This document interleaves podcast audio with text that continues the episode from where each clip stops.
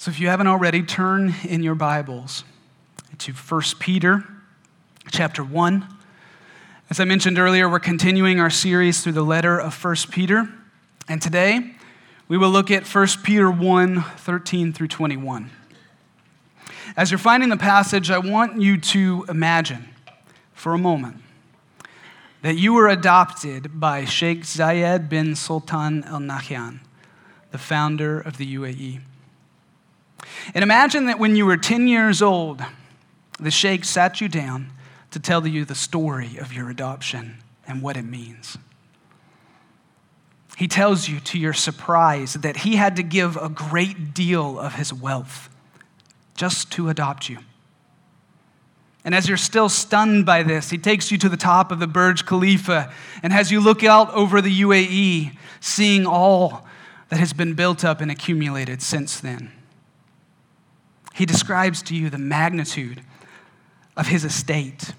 And he says that everything will be your inheritance. His estate, the honor of Sheikh, all of it yours one day.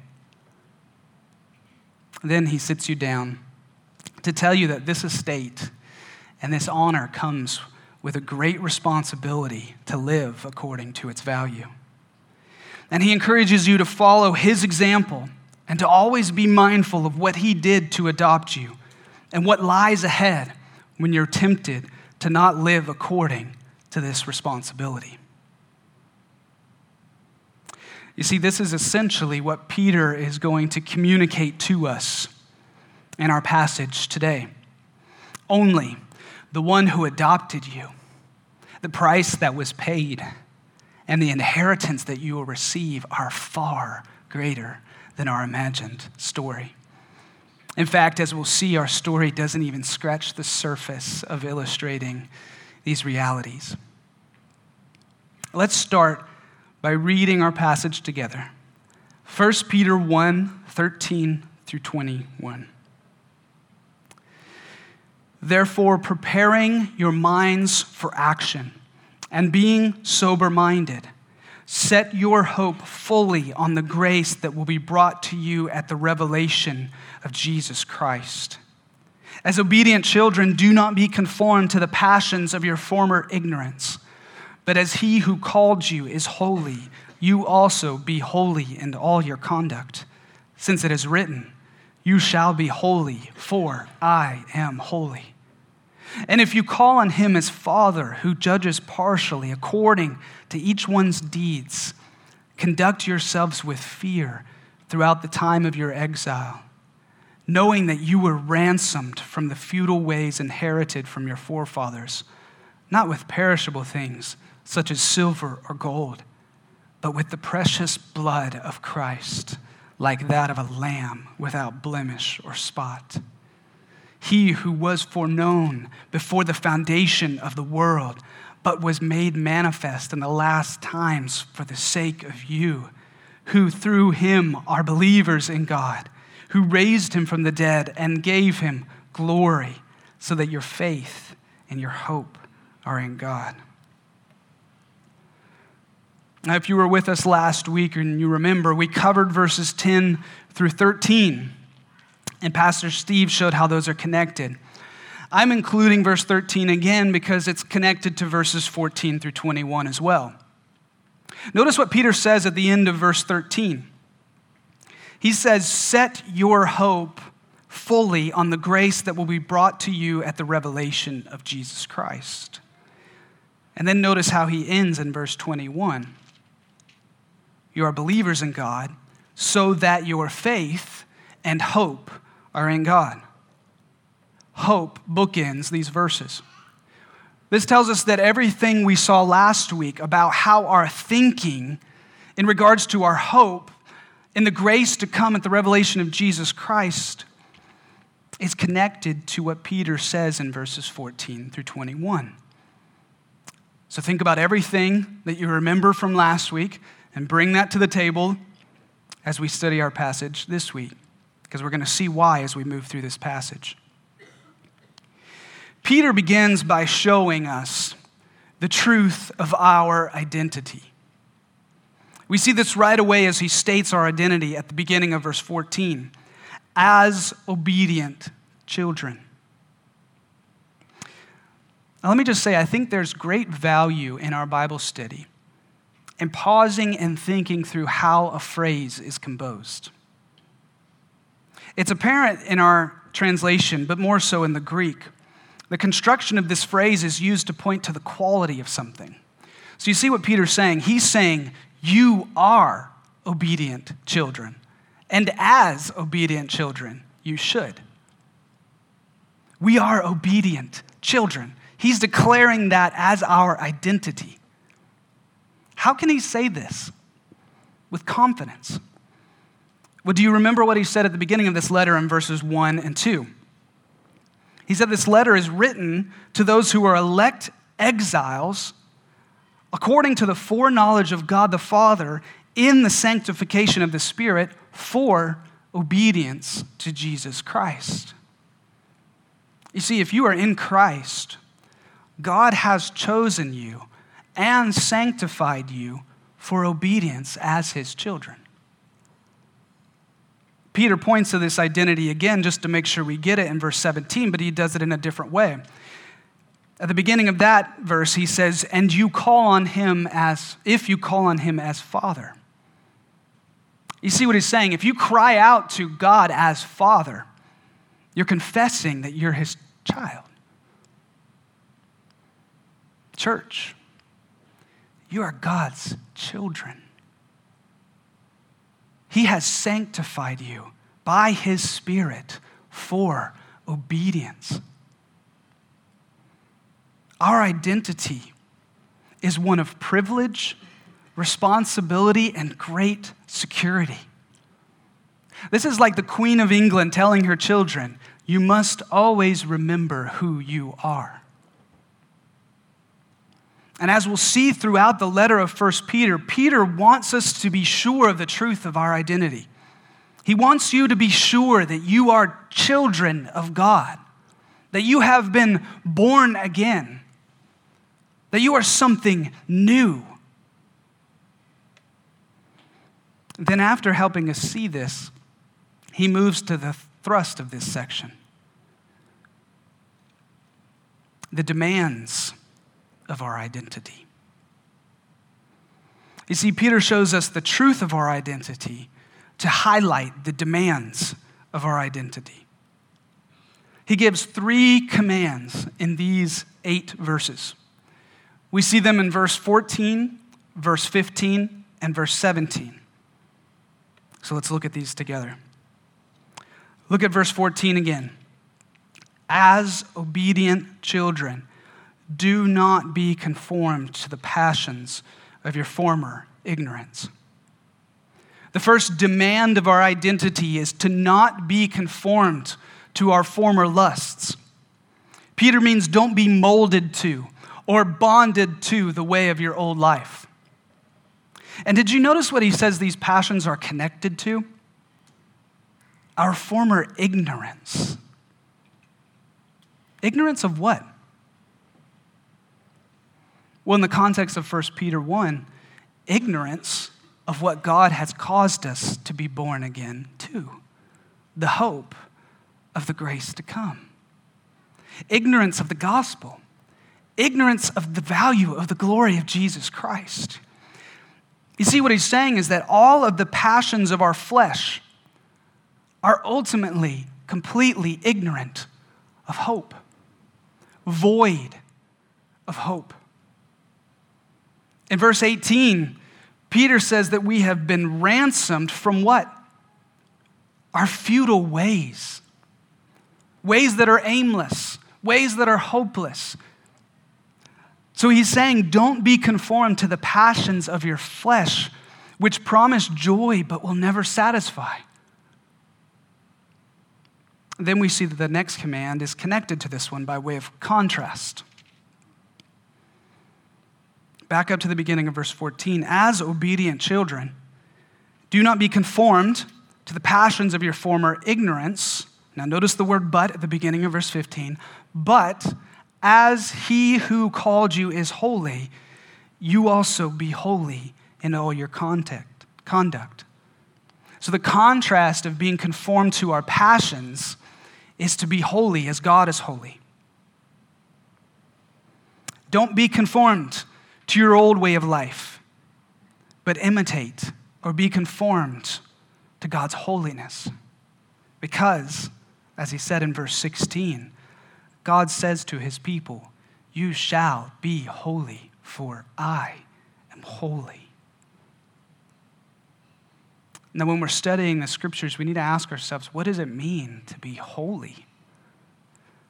It's a word that we use often in the Christian church. Do we know what it means, though? We should first see here that the word holy encompasses who God is. God is holy. He says that in verse 16 I am holy. Holy means to be set apart, to be pure, separated, or consecrated. You see, God is perfectly holy, perfectly set apart in His love, holy in His justice, holy in His mercy, holy in His righteousness, and holy in His purity and perfection. He is completely separate from all other things in this world and everything that He does and in who He is. So, to be holy in all of our conduct means we are holy in our love. We are holy in our anger, holy in our speech, holy in our pursuits, holy in our obedience to authorities, holy in our treatment of others, holy in our response to persecution. These are all things that Peter is going to tell us to do in the coming weeks. And he wants us to do these things in a way that is completely separate, completely pure from the world. So our conduct should be marked by holiness. It should be marked by a separation from the world, like God is marked by a separation from the world. It should be marked by love and justice and mercy and righteousness in the same way God is marked by those things. Now, we're not, and we will not be perfect on this side of heaven. We will never be as God is. But Peter is calling us to seek to imitate God in his holiness and to abstain from the sins that marked our ignorance of his holiness of the hope that we have of one day being completely pure. An illustration that might help us understand this is of an animal called the ermine, which lives in northern Europe and Asia. And it's known for its beautiful white fur in the winter. The ermine goes to great lengths to protect its white coat from anything that might soil it. So much so that the way hunters catch it is by smearing the entrance and the interior of its home with grime. So that when they let their dogs loose to chase this ermine and he's running back to hide in his home, he stops at the door and refuses to go in so that he won't soil his coat. It would rather be captured to preserve its coat's purity it's, it's kind of like the family heirloom or the china dishes that we all have and we want to protect to keep their purity in life. You see, Peter's saying, treat your conduct in, your, in this manner, treat your holiness in this manner. Don't be conformed to your own passions, but be holy as God is holy. Then the final command that we see is in verse 17. Conduct yourselves with fear throughout the time of your exile. Again, we can notice a link because of the word and at the beginning of verse 17 and the repetition of the idea of conduct or behavior. You see, this is the mindset behind the action. We seek holiness in all of our conduct as we are conducting ourselves in fear. We are conducting ourselves in fear by being holy. So, Peter is ultimately saying the demands of our identity is to be holy in fear during the time of your exile. So, what does it mean to conduct ourselves in fear? I thought the Bible says we have nothing to fear.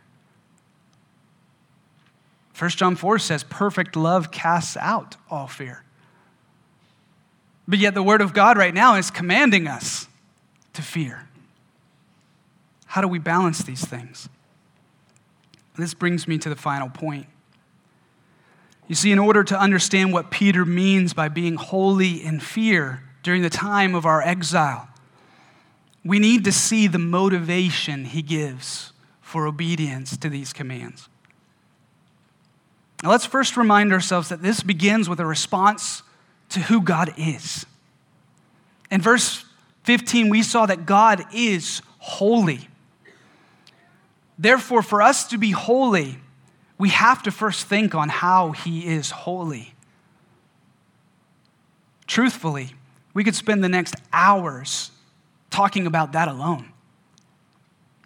But Peter also supplies us with two more motivations in verse 17 and verses 18 through 21, which help us to see his point here. Look at verse 17. The first motivation is that the one we call on as Father is perfect in his judgment. Look at what Peter says. And if you call on him as Father, who judges impartially according to each one's deeds, And you can insert, then conduct yourselves in fear. Now, we can know that he's not trying to say here that our salvation is determined by our deeds. And we can know that just by looking at verses 18 through 21, which we'll cover in a minute. Our redemption, our salvation, is accomplished only through the blood of Jesus Christ. Our deeds cannot and will not save us. So, what is Peter trying to say then? by giving the motivation of the fact that God judges impartially according to each one's deeds. There are really two thoughts on what this may mean. The first is stated well by an author named F.B. Meyer, who says it this way He says, God's children are to be judged, not at the great white throne, but at the judgment seat of Christ.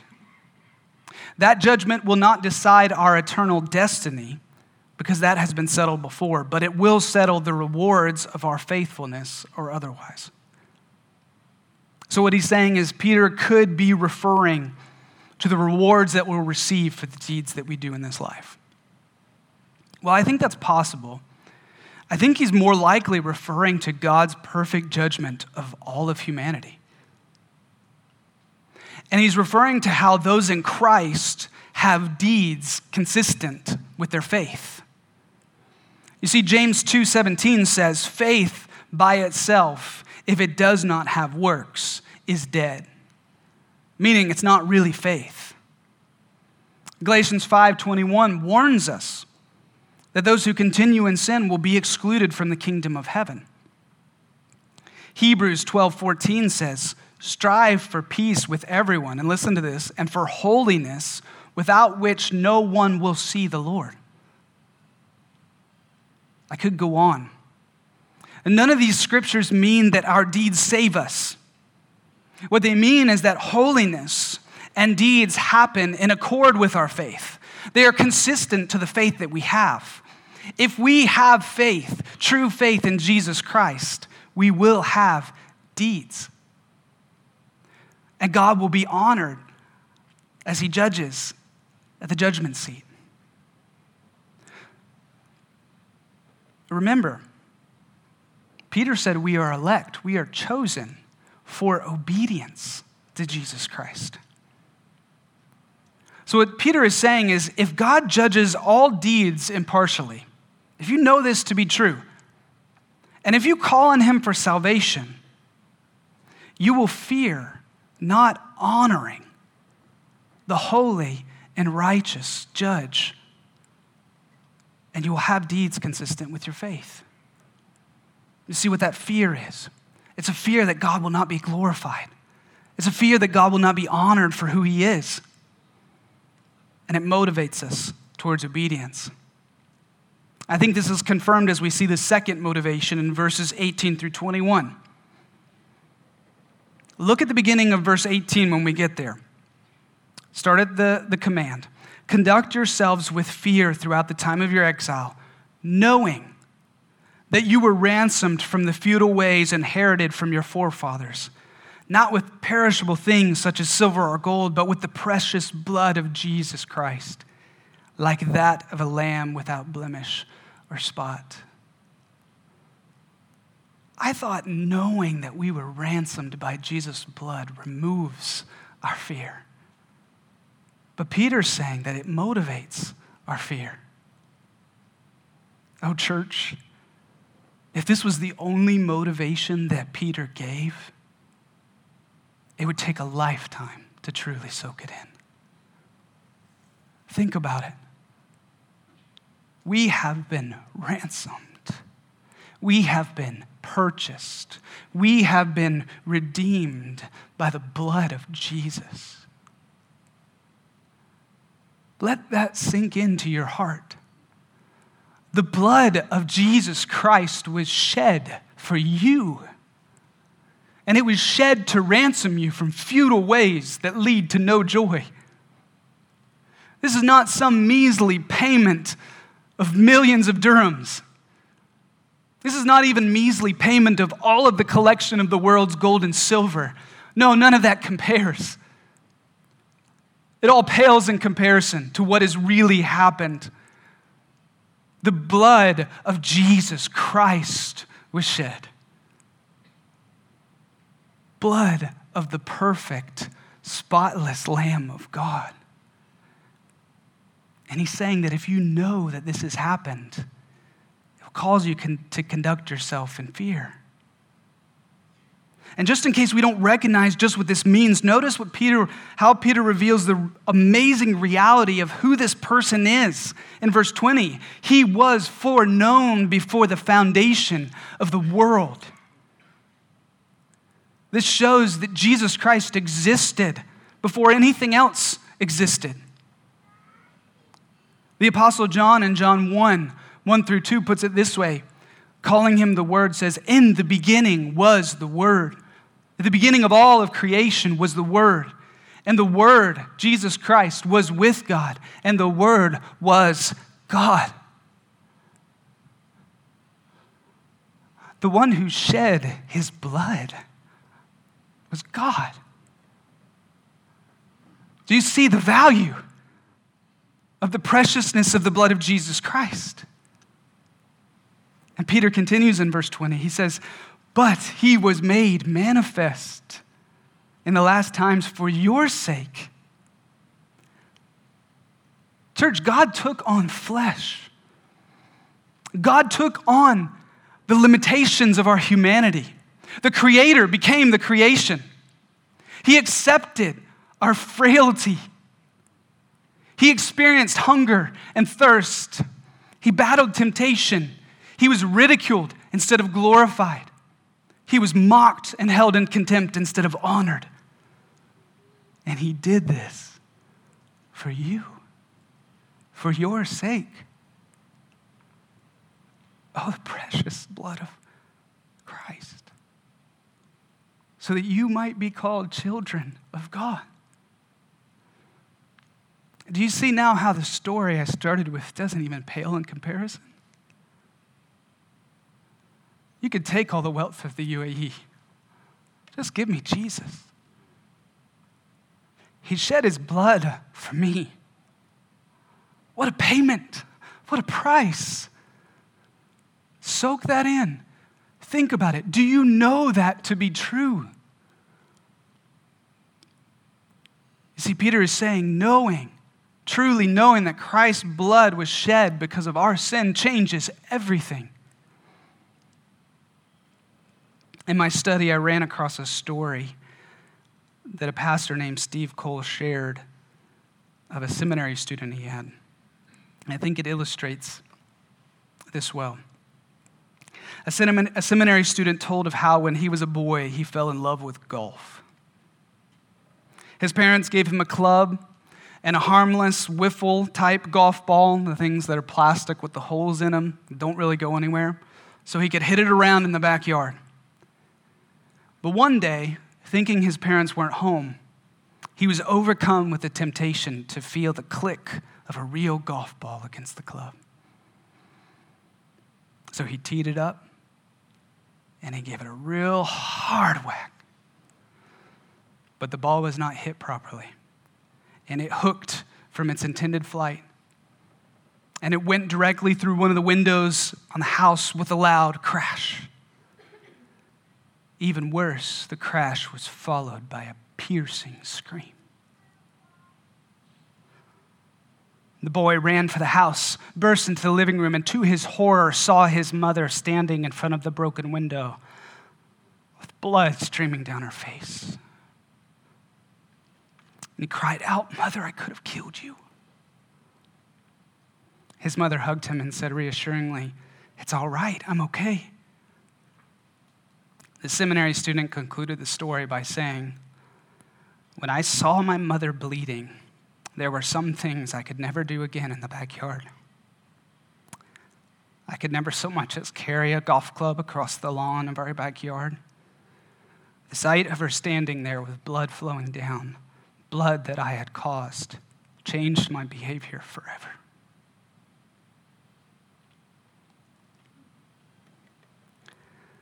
Has the spiritual sight of Jesus shedding his blood changed your behavior forever? knowing the preciousness of Christ's blood affects the way we view temptation. It affects the way we live. And Peter calls this a motivation to be holy in fear. So, how does fear relate, though?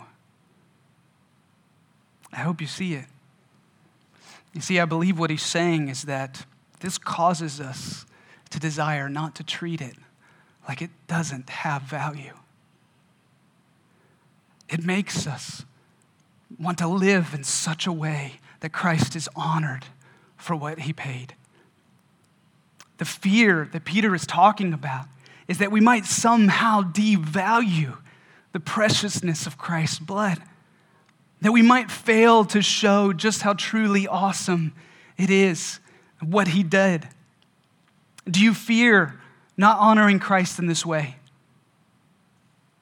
Does his shed shed blood motivate your obedience? So now we can see that both motivations are similar. If we want to be holy in fear, we do so because not being holy fails to honor God as a perfect judge. And it fails to show the world the value of Christ's atoning work on the cross. And we don't want to devalue that. We want to honor God. There's so much more that we could say about this passage, but time won't allow. Peter is calling for us to live in a way that shows the world the hope that we have by being holy in fear of not honoring and glorifying God while we live on this earth. Now, we have the motivations, we have the commands. I think part of what we always ask is how do we practically move forward with this? I hope you've seen the great truth that Peter has been showing us on how to live the Christian life. Let me sum up verses 13 through 21 to see if I can show this truth. As children of God, preparing your minds to think rightly. Dwell on the realities of your living hope, the holy perfection of God, and the costly price that was paid to redeem you, so that you will be holy in all of your conduct, glorifying God as your heart is set on the hope of the grace coming at the revelation of Jesus Christ. You see, the truth Peter is showing us is that our thinking affects our hearts. And our hearts affect our actions. Do you want your actions to change? You need to change your heart. Do you want your heart to change? You need to focus your thinking on the right things. This is why we're continue, committed to continue to learn how to study God's word in our home groups. You see, we want to think rightly on what God has done, on the hope that we have ahead of us, on what He calls for us to do. So it will spur on our hearts to hope in the glory to come, which will bleed out in our actions that glorify God.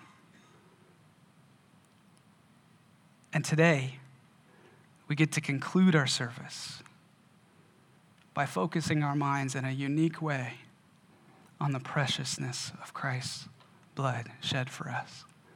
Because today we take communion. Communion is a time of remembrance and proclamation, proclaiming to our hearts and to others around us Christ's death until he comes. It's a physical representation of the price that was paid to redeem us. As the bread represents Christ's body broken and bruised for us, and the cup, his precious blood that was shed. It's an avenue to think rightly on that precious blood in order to encourage our hearts to hope and effect in us obedience to holiness. I'm going to invite the worship team up. They're going to lead us in a song of remembrance. During this song, we invite you to come to each side of the speakers and grab the bread and the juice while you think on these things. The bread is gluten free, wheat free, and dairy free. I think that covers everything. This is an act. It's an act commanded to be observed. Jesus says, Do this in remembrance of me but it's an act for those who believe. It's an act for those who have faith in Jesus Christ's work on the cross. If you don't, think back to what we just detailed. God became flesh. God became humanity.